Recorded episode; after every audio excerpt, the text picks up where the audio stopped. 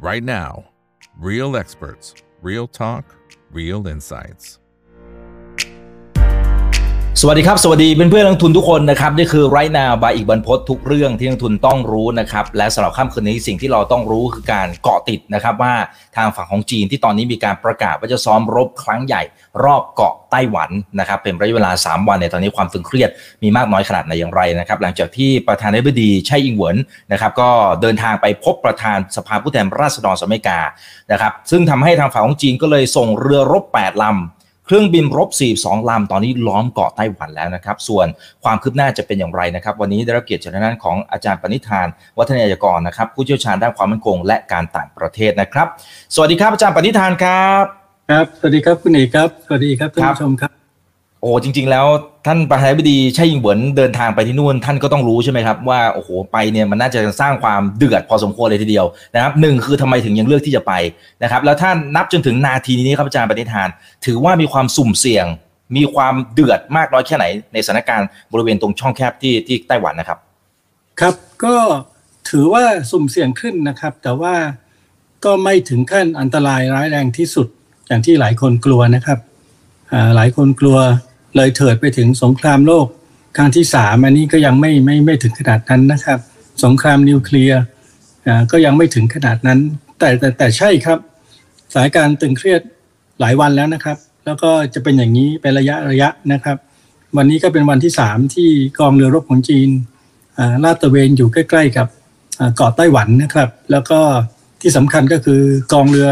รบของสหรัฐก็เคลื่อนที่เข้ามาในทะเลจีนใต้แล้วนะครับ เพื่อที่จะกดดันจีนด้วยนะครับ แล้วก็ต้องการที่จะเดินเรือในพื้นที่พิพาทซึ่งสหรัฐถือว่าเป็นพื้นที่น่านน้ำสากลนะครับ ในทะเลจีนใต้ด้วยทั้งทั้งหมดเหล่านี้หมายความว่ายังไงครับคุณอีกครับหมายความว่าขณะเนี้ยก็มีการหยั่งเชิงกันระหว่างสหรัฐกับจีน ในกรณีของการ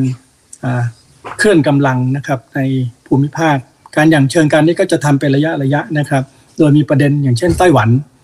หรือทะเลจีนใต้ หรือเกาหลีเหนือเกาหลีใต้นะครับเป็นจุดผกผันนะครับสามสามกรณีนี่นะครับเกาหลีเหนือเกาหลีใต้ก็จะมีการตรงนั้นข้าวสมุทรเกาหลีก็จะมีการซ้อมรบอย่างที่เราทราบนะครับ ขยายการซ้อมรบออกมาตั้งแต่เดือนที่แล้วจนถึงเดือนนี้นะครับ แล้วก็สหรัฐได้เอาเครื่องบิน B52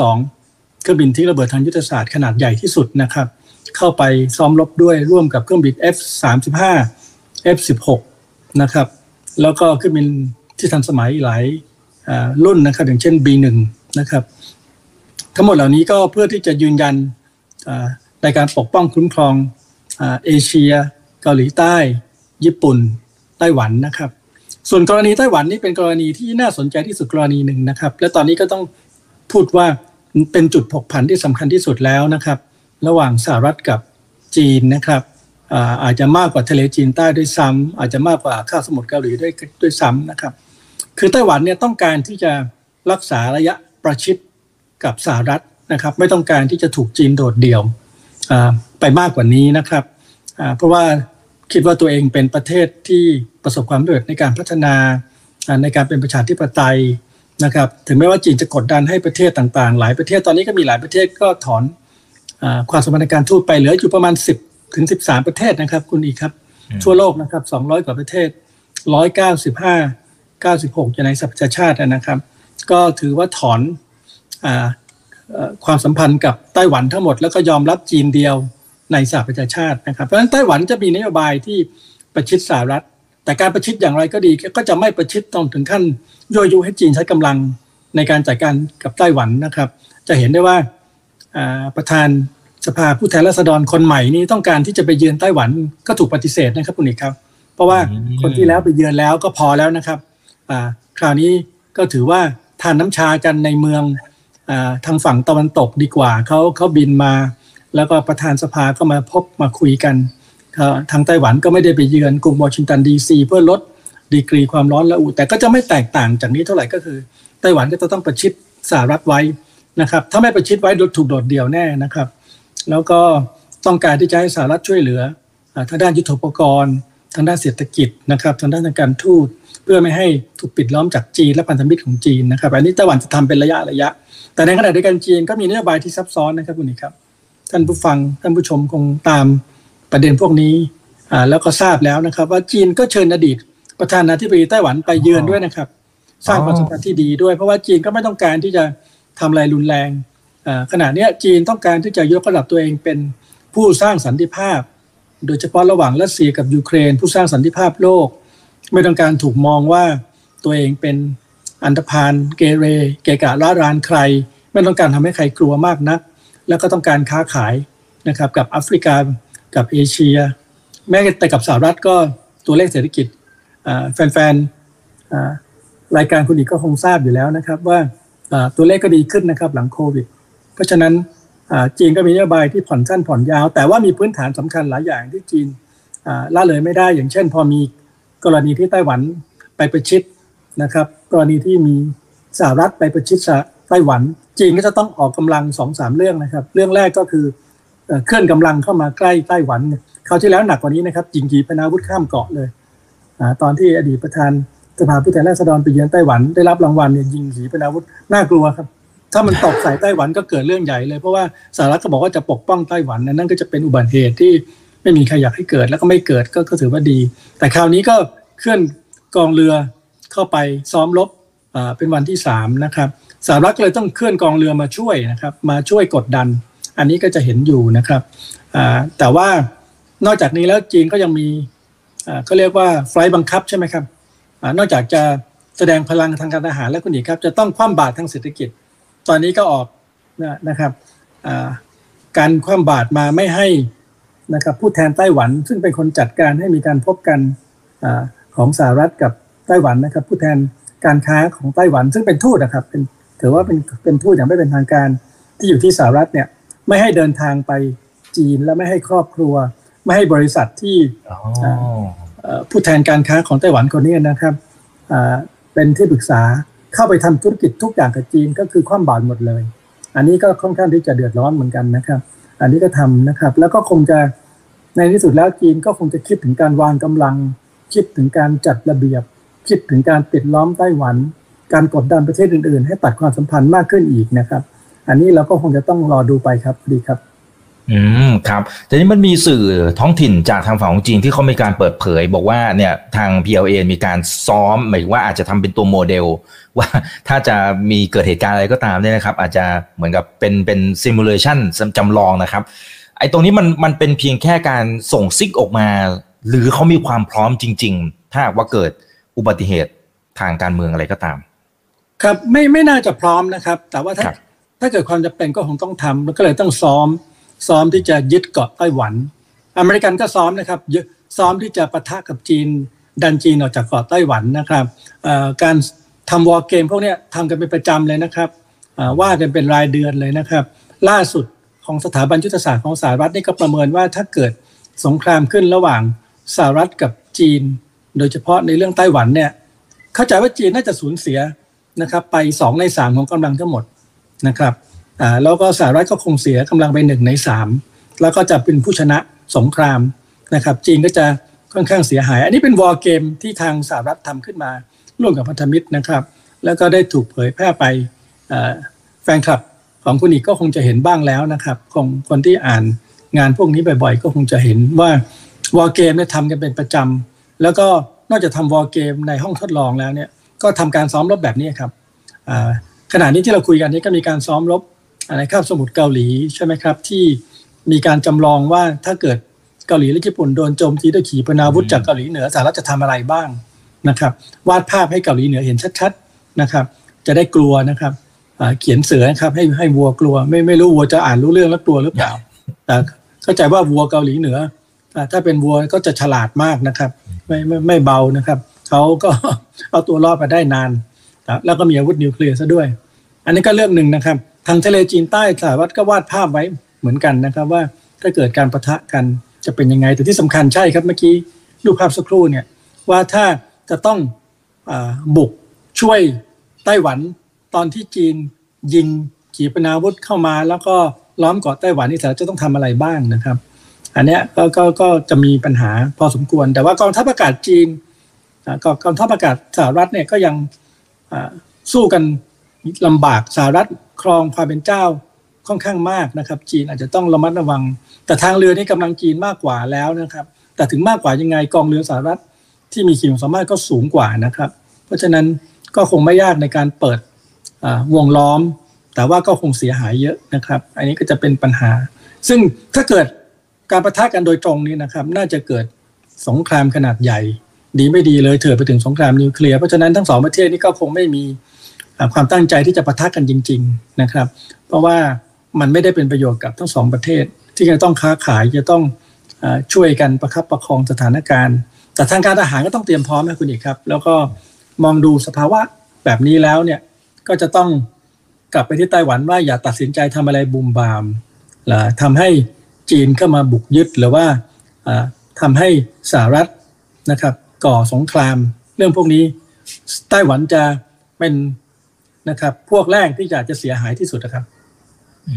มอืมครับ ครับแต่โอเคนะครับอย่าลืมคนไทยนะครับ คนไทยที่นั่นเป็นหมื่นเลยนะครับตลาดแรงงานใหญ่ที่สุดของเราตอนนี้นะครับ ในเอเชียหลายหมื่นคนทีเดียวเราก็จะเป็นห่วงมาก ถ้าเกิดอะไรขึ้นในไต้หวันนะครับ ครับอ่าทีนี้ถ้าสมมุติว่าเรา มันอาจจะเทียบเคียงไม่ได้นะครับอาจารย์อย่างเช่นสถานการณ์ที่เกิดขึ้นทางฝั่งยูเครนกับรัสเซีย ในช่วงแรกๆเนี่ยในวิชาการหลายๆท่านในต่างประเทศเขาก็ฟันธงว่ามันไม่น่าจะหนึ่งคือไม่น่าจะเกิดสองคือไม่น่าจะลากยาว แต่สิ่งที่เราเห็นคือมันก็ทั้งเกิดแล้วก็ลากยาวด้วยนะครับ คือถ้าสมมติกรณีนี้เนี่ยอุบัติเหตุในรูปแบบไหนหรือเงื่อนไขแบบไหนที่อาจจะนำไปสู่ความขัดแย้งที่อาจจะถึงขั้นสงครามได้ครับอาจารย์ที่เราต้องเฝ้าระวัง คือสงครามตัวแทนเนี่ยก็เป็นห่วงกันอยู่ใน หลายพื้นที่นะครับ ประเทศเพื่อนบ้านของเราตอนนี้ก็เข้มข้นขึ้นเยอะนะครับ ตามแนวชายแดนไทยกับเพื่อนบ้านเนี่ยตอนนี้มีปัญหาขึ้นเยอะ แล้วก็เป็นกังวลว่ามีการเริ่มที่จะอยากจะส่งการสนับสนุนไปช่วยกันลบในหลายฝ่ายนะครับ ก็อันนั้นก็เป็นเป็นเป็นพื้นที่สงครามตัวแทน อัฟกานิสถานซีเรียเราก็เห็นมาแล้ว เวียดนามกัมพูชาในอดีตพูดไปไกลหน่อยก็เห็นมาแล้วนะครับ เพราะฉะนั้นยูเครนก็เป็นอีกพื้นที่ที่เป็นสงครามตัวแทนนะครับ แต่ไต้หวัน คงไม่ใช่นะครับ เพราะว่าจริง ๆ แล้วเนี่ยทุกคนก็ทราบดีว่าจีนไต้หวันจีนแผ่นดินใหญ่ก็เป็นจีนเดียวกัน เพียงแต่ว่าประวัติศาสตร์การเมืองมันผกผันไปทำให้เกิดมีการแยกตัวออกไปนะครับ แต่ว่าในที่สุดแล้ว จีนบอกว่าก็คงต้องกลับมานะครับ เป็นหนึ่งประเทศนะครับสองระบบในนโยบายที่เขาประกาศไว้ เพราะฉะนั้นหลายประเทศก็ยอมรับหลักการตรงนี้ คงไม่มีสงครามตัวแทน ส่งอาวุธให้ไต้หวันไปรบนะครับ แบบที่เราเห็นในยูเครนนะครับ เพราะว่าทุกคนก็ตระหนักดีว่าจริง ๆ แล้วมันเป็นเรื่องของอระบบการเมืองการปกครอง มันเป็นเรื่องของสหรัฐจริงๆแล้วกับจีนนะครับพูดง่าย ๆ ว่าสหรัฐก็เอาตรงนี้นะครับ มาเป็นก้างขวางคอ มาเป็นไม้บรรทัดนะครับ หรือไม้ตะพดคอยกำกับนะครับ ไม่ให้จีน ในความคิดของสหรัฐคือก้าวร้าวมากกว่านี้ แล้วก็สนับสนุนประชาธิปไตยนะครับผลักดันให้ไต้หวันเนี่ยนะครับเป็นอิสระ นโยบายจีนเดียวของสหรัฐเนี่ยหลายคนก็งงว่ามันคืออะไร คือจีนเดียวในสหประชาชาตินะครับคุณอีกครับ แต่ว่าในโลกนี้สหรัฐทำเหมือนกับว่ามีสองจีนไปแล้วนะครับ แล้วก็จะมากขึ้นเรื่อยๆ โดยเฉพาะทางรัฐสภาสหรัฐ แม้ทั้งเรื่องฝ่ายบริหารนี่ก็เป็นกังวลนะครับ ประธานวิสารัฐบางทีก็ออกมาปรามออกมายั้งแต่ว่าฝ่ายนิติบัญญัติเดินไปไกลแล้วครับ แล้วก็ผลักดันให้มีการเชื่อมโยงออกกฎหมายสนับสนุนไต้หวันหลายฉบับแล้วครับ เพราะฉะนั้นเอาข้อจริงแล้วเนี่ยและจริง ๆทำไมครับ เพราะว่าประชาชนคนอเมริกันสนับสนุนนะครับรัฐสภาสหรัฐก็หมายความว่าประชาชนคนอเมริกันนะครับไม่ชอบจีนแผ่นดินใหญ่ที่จะไปรังแกไต้หวันเขาคิดแบบนั้นนะครับ คนอเมริกันจะถูกจะผิดนี่ก็ก็คงต้องถกเถียงกันนะครับ แต่ว่าเมื่อเป็นอย่างนั้นเนี่ยมันก็เกิดนโยบายสองจีน ในทางปฏิบัติไปแล้ว แล้วก็จะเป็นอย่างนี้มากขึ้นนะครับ แล้วต้องฝ่ายบริหารต้องดูแลให้ดีอย่าให้มันเกิดการผกผันไปมากกว่านั้นนะครับคนไต้หวันก็ใจเต้นตุ่มๆต้อมๆนะครับกลัวว่าจะโดนจีนบุกเข้าไปยึดจริง ๆ และจริง ๆ ประเทศในเอเชียเกือบทุกประเทศตอนนี้ก็เตรียมตัวแล้วนะครับ ว่าถ้าหากว่าจีนบุกยึดไต้หวันจริงๆจะทำยังไง เพราะดูสถานการณ์ไม่ค่อยดีแต่ว่า ผมเองก็ยังคิดว่ามันยังมีทางออกอื่นอีกนะครับ แล้วก็จริงแล้วจีนก็ยังไม่ได้พร้อมที่จะก่อสงครามกับสหรัฐและสหรัฐเองก็ยังไม่ได้พร้อมมาก แต่ก็ถือว่าพร้อมมากกว่าหลายประเทศนะครับสหรัฐเนี่ยเป็นประเทศที่รบเก่ง และใช้กำลังทางการทหารมากที่สุด ในบรรดาประเทศที่เป็นประชาธิปไตยหลังสงครามโลกที่สองเป็นต้นมา คือเขามีกำลังเยอะเขาก็ใช้กำลังเพื่อสนับสนุนผลประโยชน์แห่งชาติเขาแล้วก็ถึงแม้ว่าหลายครั้งไม่ประสบความสำเร็จนะครับ อย่างที่เราเห็นนะครับ ต้องถอนกำลังทางการทหารออกมาจากอัฟกานิสถาน ออกมาจากตอนออกกลางหลายครั้งนะครับออกมาจากเอเชียเอเชียตะวันออกเฉียงใต้แต่ก็ก็ยังใช้อยู่ แล้วเขาก็เชื่อว่ามันเป็นมาตรการที่ได้ผล โดยเฉพาะระยะสั้นระยะกลางนะครับเพราะฉะนั้นก็อย่าประมาทนะครับนี่ครับต้องต้องอืมต้องติดตามดูแล้วก็จะต้องช่วยกันผ่านทางที่ประชุมอย่างเช่นอาเซียน ซึ่งก็มี 20 กว่าประเทศมาร่วมประชุมกันเรื่องพวกนี้ครับ เรื่องความตึงเครียดในช่องแคบไต้หวัน ในคาบสมุทรเกาหลี ก็คุยกันที่อาเซียนเนี่ยครับและอาเซียนเองก็ส่งสัญญาณชัดเจนว่า 11 ประเทศของอาเซียนนะครับ รวมทั้งตีมอร์ตะวันออกหรือว่าตีมอร์เลสเต้เนี่ยไม่ต้องการเห็นสงครามเลย แล้วก็ไม่อยากจะเป็นพวกใครเลย แล้วก็ถึงแม้ว่าตอนนี้อาจจะสนิทกับประเทศนั้นประเทศนี้ เพราะการค้าขายเพราะการลงทุนเพราะผลประโยชน์ต่าง ๆ แต่เอาเข้าจริงแล้วเนี่ยก็ไม่ต้องการสนับสนุนให้เกิดสงครามไม่ว่าจะเป็นฝ่ายไหนจะไม่เลือกข้าง สัญญาณพวกนี้จะต้องส่งให้แรงส่งให้ดัง ส่งให้ชัดเจน อย่าให้มหาอำนาจเข้าใจผิดนะครับ เพราะว่าถ้า11 12 ประเทศไม่เอาด้วยจริงๆเนี่ยการตัดสินใจทำสงครามก็ไม่ง่ายนะครับ แต่ใช่ครับในที่สุดแล้วมหาอำนาจจะทำอะไรเราอาจจะไม่สามารถที่จะไปยับยั้งทัดทานเขาได้ เราไม่ใช่ประเทศใหญ่นะครับ เพราะฉะนั้นก็จะต้องเตรียมตัวรองรับสถานการณ์หลายรูปแบบ ซึ่งประเทศไทยจะอยู่ในพื้นที่ที่เหมาะสมกว่าหลายประเทศนะครับ เพราะว่าไม่ได้เป็นศัตรูกับสองมหาอำนาจนี้ ไม่ได้จงเกลียดจงชัง และจริงๆเป็นเพื่อนสนิทกันมามีความลึกซึ้งเยอะแยะเลยคุณอีกคงทราบ กับสหรัฐนี่ก่อนตั้งประเทศด้วยซ้ำกับจีนเองก็เป็นพันๆปีนะครับ แล้วก็จีนก็ถือว่าไทยเป็นเพื่อนด้วย เรื่องเหล่านี้ทำให้ประเทศไทยเนี่ยน่าจะมีบทบาทที่โดดเด่นขึ้นได้ในยามวิกฤตนะครับแต่ว่าก็จะต้องอสร้างศักยภาพต่างๆ ให้ให้พร้อมกว่านี้นิดหน่อยครับ อืมอืมครับ แต่ที่อาจารย์บอกว่าทั้งสองฝ่ายจริง ๆ แล้วก็อาจจะยังไม่ได้มีความพร้อมขนาดนั้นเนี่ยมันเป็นเพราะว่าสภาวะเศรษฐกิจเหรอครับ หรือว่าในมุมการทหารครับ เอ่อพร้อมคือพร้อมที่จะรองรับความเสียหายขนาดใหญ่อ๋อนะครับโอเคครับนะแต่ว่าทหารเนี่ยมีลบลบได้ครับ แต่ว่า หมายความว่าประชาชนพร้อมแล้วยังดูบ้านเรือนอืมยูเครนใช่ครับอืมดูแล้วไม่รู้จะไปฟื้นฟูยังไงอันนี้จะหนักกว่ายูเครนหลายเท่ามาก นะครับ เพราะว่าใครจะไปห้ามทัพอะครับ เพราะว่าสองมหาอำนาจนี่ใหญ่มากนะครับ เพราะฉะนั้นความเสียหายจะรุนแรงมากนะครับ แล้วก็ยังมองไม่ออกเลยว่าจะเป็นยังไงนะครับ แต่ว่าถ้ามองเฉพาะการลบของกองกำลัง เฉพาะกองกำลังนะครับ ไม่ไม่ไม่คิดถึงขีปนาวุธข้ามทวีปที่ติดหัวรบนิวเคลียร์ซึ่งถ้าลบไปแล้วจะยิงหรือเปล่านั่นอีกเรื่องหนึ่งเพียงแต่ว่าลองกองกำลังปกติ ที่เราเรียกว่า conventional force เนี่ยในทะเลเนี่ยในอากาศเนี่ยของสหรัฐกับของจีนเนี่ย ดูแล้วเนี่ยถ้าลบกันเนี่ยก็จะหายไปนะครับของจีนหายไปสามในสี่ส่วนนะครับก็ก็คือหายไปสามในสี่ส่วนก็คือโดนทำลาย แล้วแล้วจริงๆวอร์เกมมันเขาบอกหมดเลยนะครับ ว่าเรือลำไหนจะโดนทำลายแบบไหนยังไงโอ้เดี๋ยวนี้เดี๋ยวนี้ชัดเจนแล้วครับว่าเมืองไหนเมืองท่าไหนนะครับ แล้วของอเมริกันเรือลำไหนบ้างนะครับ แล้วก็กองเรือที่ไหนบ้างกองเรืออเมริกันมีตั้งสิบกองนะครับแล้วจะสร้างกองที่สิบเอ็ดสิบสองกองเรือจีนมีประมาณสองกอง ที่เริ่มทำงานได้ เพราะฉะนั้นของอเมริกันก็จะหายไปแค่หนึ่งในสามนะครับของจีนจะหายไปสามในสี่นะครับไอเนี้ยทั้งหมดเหล่านี้ดูแล้วขนลุกอะครับอ่า war game พวกนี้ดูแล้ว ดูแล้วนอนไม่หลับอะครับอ่าอืมครับอ่าแต่หวังว่าว่าจะไม่เกิดขึ้นครับ ครับครับ แต่ว่าถ้าดูในวิดีโอเกมมันอาจจะนึกไม่ไม่ไม่ออกนะครับ แล้วก็มันต้องคิดถึงภาพจริงด้วยครับอ่าดูในวิดีโอเกมมันนึกว่าเป็นการเล่นเกม แต่เอาเข้าจริงแล้วเนี่ย นะครับ มันมันจะเสียหายมากครับอืมอืมอืมครับ อ่าโอเคนะครับเดี๋ยวผมขอสลับมาดูคำถามจากคุณผู้ชมทางบ้านนะครับอ่าอาจารย์ครับมีท่านนี้เขาถามบอกว่า โอ้ขอบคุณอาจารย์มากนะครับ ที่มาให้ภาพนะครับ เพราะก่อนอันนี้ยังงงๆอยู่เขาทำอะไรกันนะครับอ่าแต่คุณท่านหนึ่งนะครับเขาบอกว่ามีโอกาสเกิดมือที่สามไหมครับ คุณสุเมธถามมาครับอาจารย์ปณิธานเอ่อต้องระวังครับคือทฤษฎีของสมคบคิดบ้างมือที่สามบ้างแล้วตัวสหรัฐเองเนี่ย กรณีเวียดนามเนี่ยที่เกิดปัญหาในประวัติเนี่ยก็ประวัติศาสตร์ก็คือว่าสหรัฐอ้างว่าเวียดนามไปโจมตี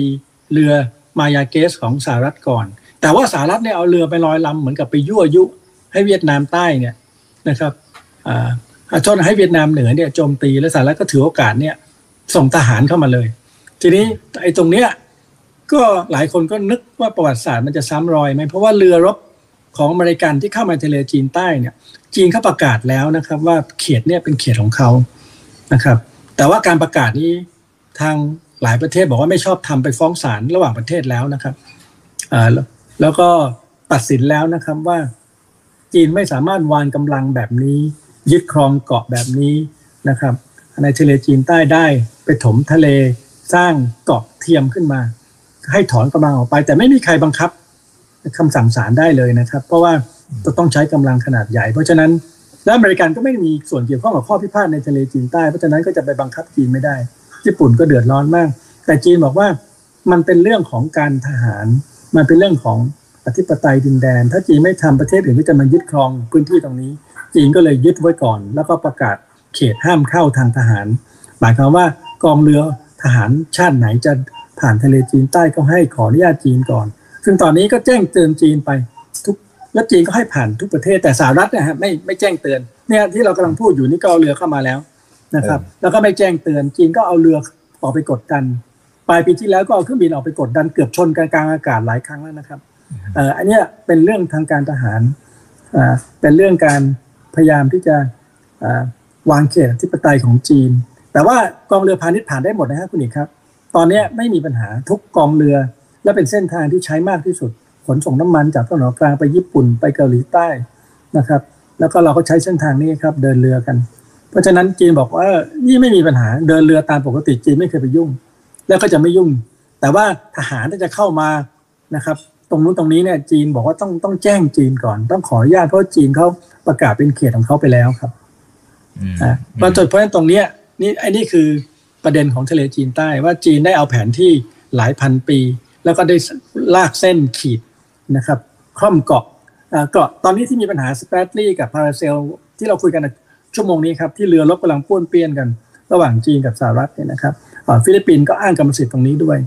นะครับฟิลิปปินส์ถึงได้อนุญาตให้สหรัฐมาใช้ฐานทัพชั่วคราว 7-8 แห่ง เพื่อเฝ้าระวังหมู่เกาะพวกนี้ครับอ่าตรงเนี้ยมันเป็นเรื่องที่ขณะเนี้ยมัน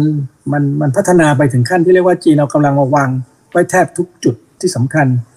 ใครจะไปเอาจีนออกก็คงต้องคิดกันหนักนะครับ แต่ในขณะเดียวกันประเทศเล็กประเทศน้อยก็พยายามที่จะต่อรองกับจีน พยายามที่จะเจรจาจีนก็ยังไม่ยอมเจรจาด้วยนะครับ แต่ว่าก็ยังคงสภาพเดิมไว้บางส่วน แต่ว่าส่วนใหญ่จีนก็วางกำลังไว้แล้วครับ อืมครับโอเคครับอ่าคุณคิมจองอึนนะครับ บอกสวัสดีครับอาจารย์นะฮะอันนี้มามาด้วยตัวเองเลยนะครับใช่เป็นนามแฝงครับนามแฝงเห็นเขานะว่ามีตัวปลอมหลายคนนะคมีรับตัวปลอมคล้ายๆกันอะจริงครับไม่รู้นี่คนที่สองมาแล้วครับ คุณคิมคนที่สองมาแล้วครับ ไม่รู้ใครเป็นใครนะครับ ดูไม่ออกเลยครับมีหลายคนบอกมากสวัสดีครับอาจารย์ครับ คุณอีกครับโอเคครับโอเคนะฮะอ่าเดี๋ยวผมขอดูนะครับ เอาตัวจริงก่อนนะครับอืมนี่ครับอืม จีนคงเลือกใช้นิวเคลียร์มากกว่ายอมเสียเอาอันนี้น่าจะแค่คอมเมนต์นะครับเขาบอกว่าอืมมีโอกาสที่คนไต้หวันหรือว่าบริเวณใกล้เคียงเขาจะอพยพมาที่ไทยไหมครับ อาจารย์มองประเด็นนี้ยังไงครับ คุณศูนย์สองเจ็ดอืมเออเป็นประเด็นที่ดีนะครับอ่าสงสัยว่าคงจะอ่านอ่าการจัดอันดับนะครับ ประเทศไทยนะครับ อาทิตย์นี้ก็ออกมาอีกเรื่องชายหาดที่สวยที่สุดในโลกโอ้ซึ่งผมก็ใช่ใช่งงอยู่นะครับ ว่าจัดลำดับเนี่ย ประเทศไทยตัดติดลำดับสูงสูงมาก บางทีเราดูไม่ออกฝรั่งบอกว่านะครับอ่าชายหาดที่ตรังใช่ไหมครับอ่าดีที่สุดในโลก แล้วก็เอ่อใช่ครับเขาเขาเขาเล็งมาที่ประเทศไทยหลายหลายประเทศมากนะครับอืมอ่าตรงนี้ก็อ่าชัดเจนนะครับว่าเราต้องเตรียมตัวรองรับไว้อ่ากลุ่มอ่าที่นักสื่อศาสนาในจีนในไต้หวันเนี่ย นะครับ โดยเฉพาะในจีนที่เขามีปัญหาเรื่องเกี่ยวกับการปฏิบัติกิจวัตรทางศาสนาเนี่ยเขาก็อพยพหนีไปอยู่เกาหลีหนีไปอยู่ประเทศอื่น ก็ไม่ค่อยจะดีนี่มาอยู่เมืองไทยตั้งหกสิบกว่าคนเมื่ออาทิตย์ที่แล้วนะครับ แล้วก็จะขออพยพไปอยู่ที่สหรัฐต่อนะครับ แต่ว่าก็เล็งเล็งมาที่ไทยหลายประเทศครับมามาอยู่ชั่วคราวเพราะเขามองว่าไทยเอ่อเราก็ใจดีนะครับ แต่ว่าบางทีก็มีปัญหานะครับ แล้วก็มีที่ กำลังเป็นปัญหาใหญ่อยู่ตอนนี้ก็คือ เรื่องของชาวเมียนมาที่เข้ามาแล้วได้ข่าวว่าออกไปแล้วเสียชีวิตนะครับกำลังเอ่อตรวจสอบข้อเท็จจริงกันอยู่นะครับ แต่ทุกฝ่ายครับคุณอีกครับมามาเมืองไทยเรามีนโยบายไม่ให้ใช้พื้นที่ของเรานะครับ เราคือทุกรัฐบาลเลยนะครับ ไม่ให้ใช้พื้นที่ของเราไปโจมตีประเทศไหนทั้งสิ้น ถ้ารู้ก็จับนะครับ ถ้าเจ้าหน้าที่ของเราไปทำอะไรผิดอ่ากติกาก็จับ เราไม่ได้มีข้อตกลงกับนานาชาติในเรื่อง การส่งผู้ร้ายข้ามแดนในกับหลายประเทศในเรื่องของการ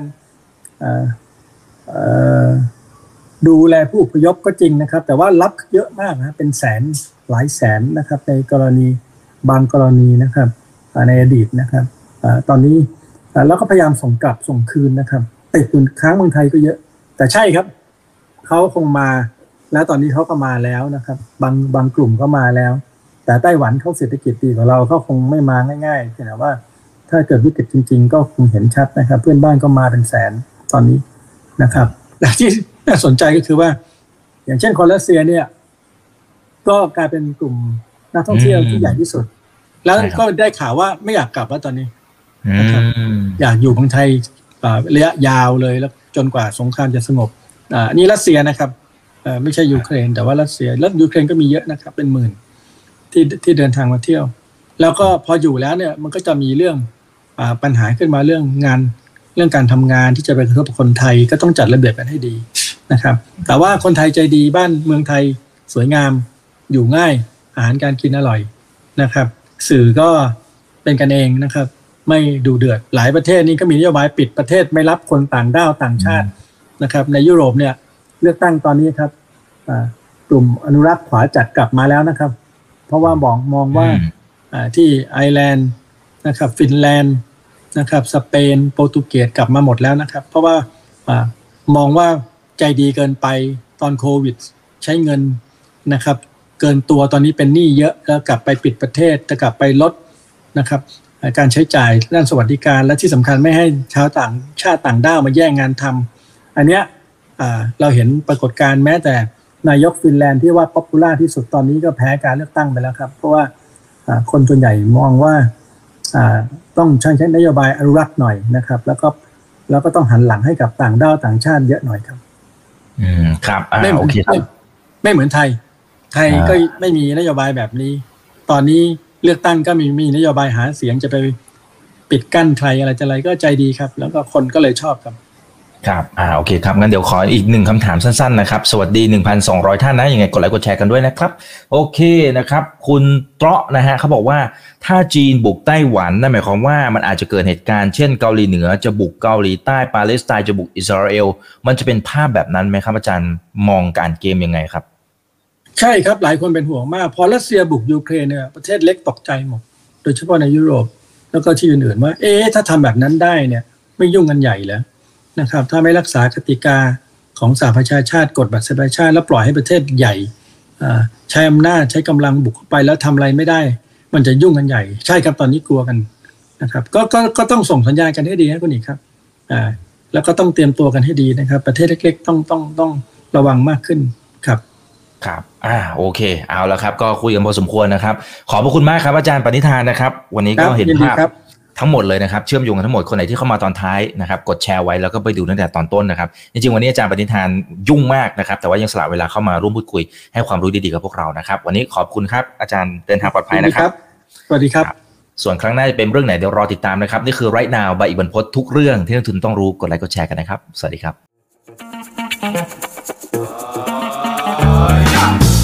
ถ้าชื่นชอบคอนเทนต์แบบนี้อย่าลืมกดติดตามช่องทางอื่นๆด้วยนะครับ ไม่ว่าจะเป็น Facebook, YouTube, Line Official, Instagram และ Twitter จะได้ไม่พลาดการวิเคราะห์และมุมมองเศรษฐกิจ และการลงทุนดีๆ แบบนี้ครับ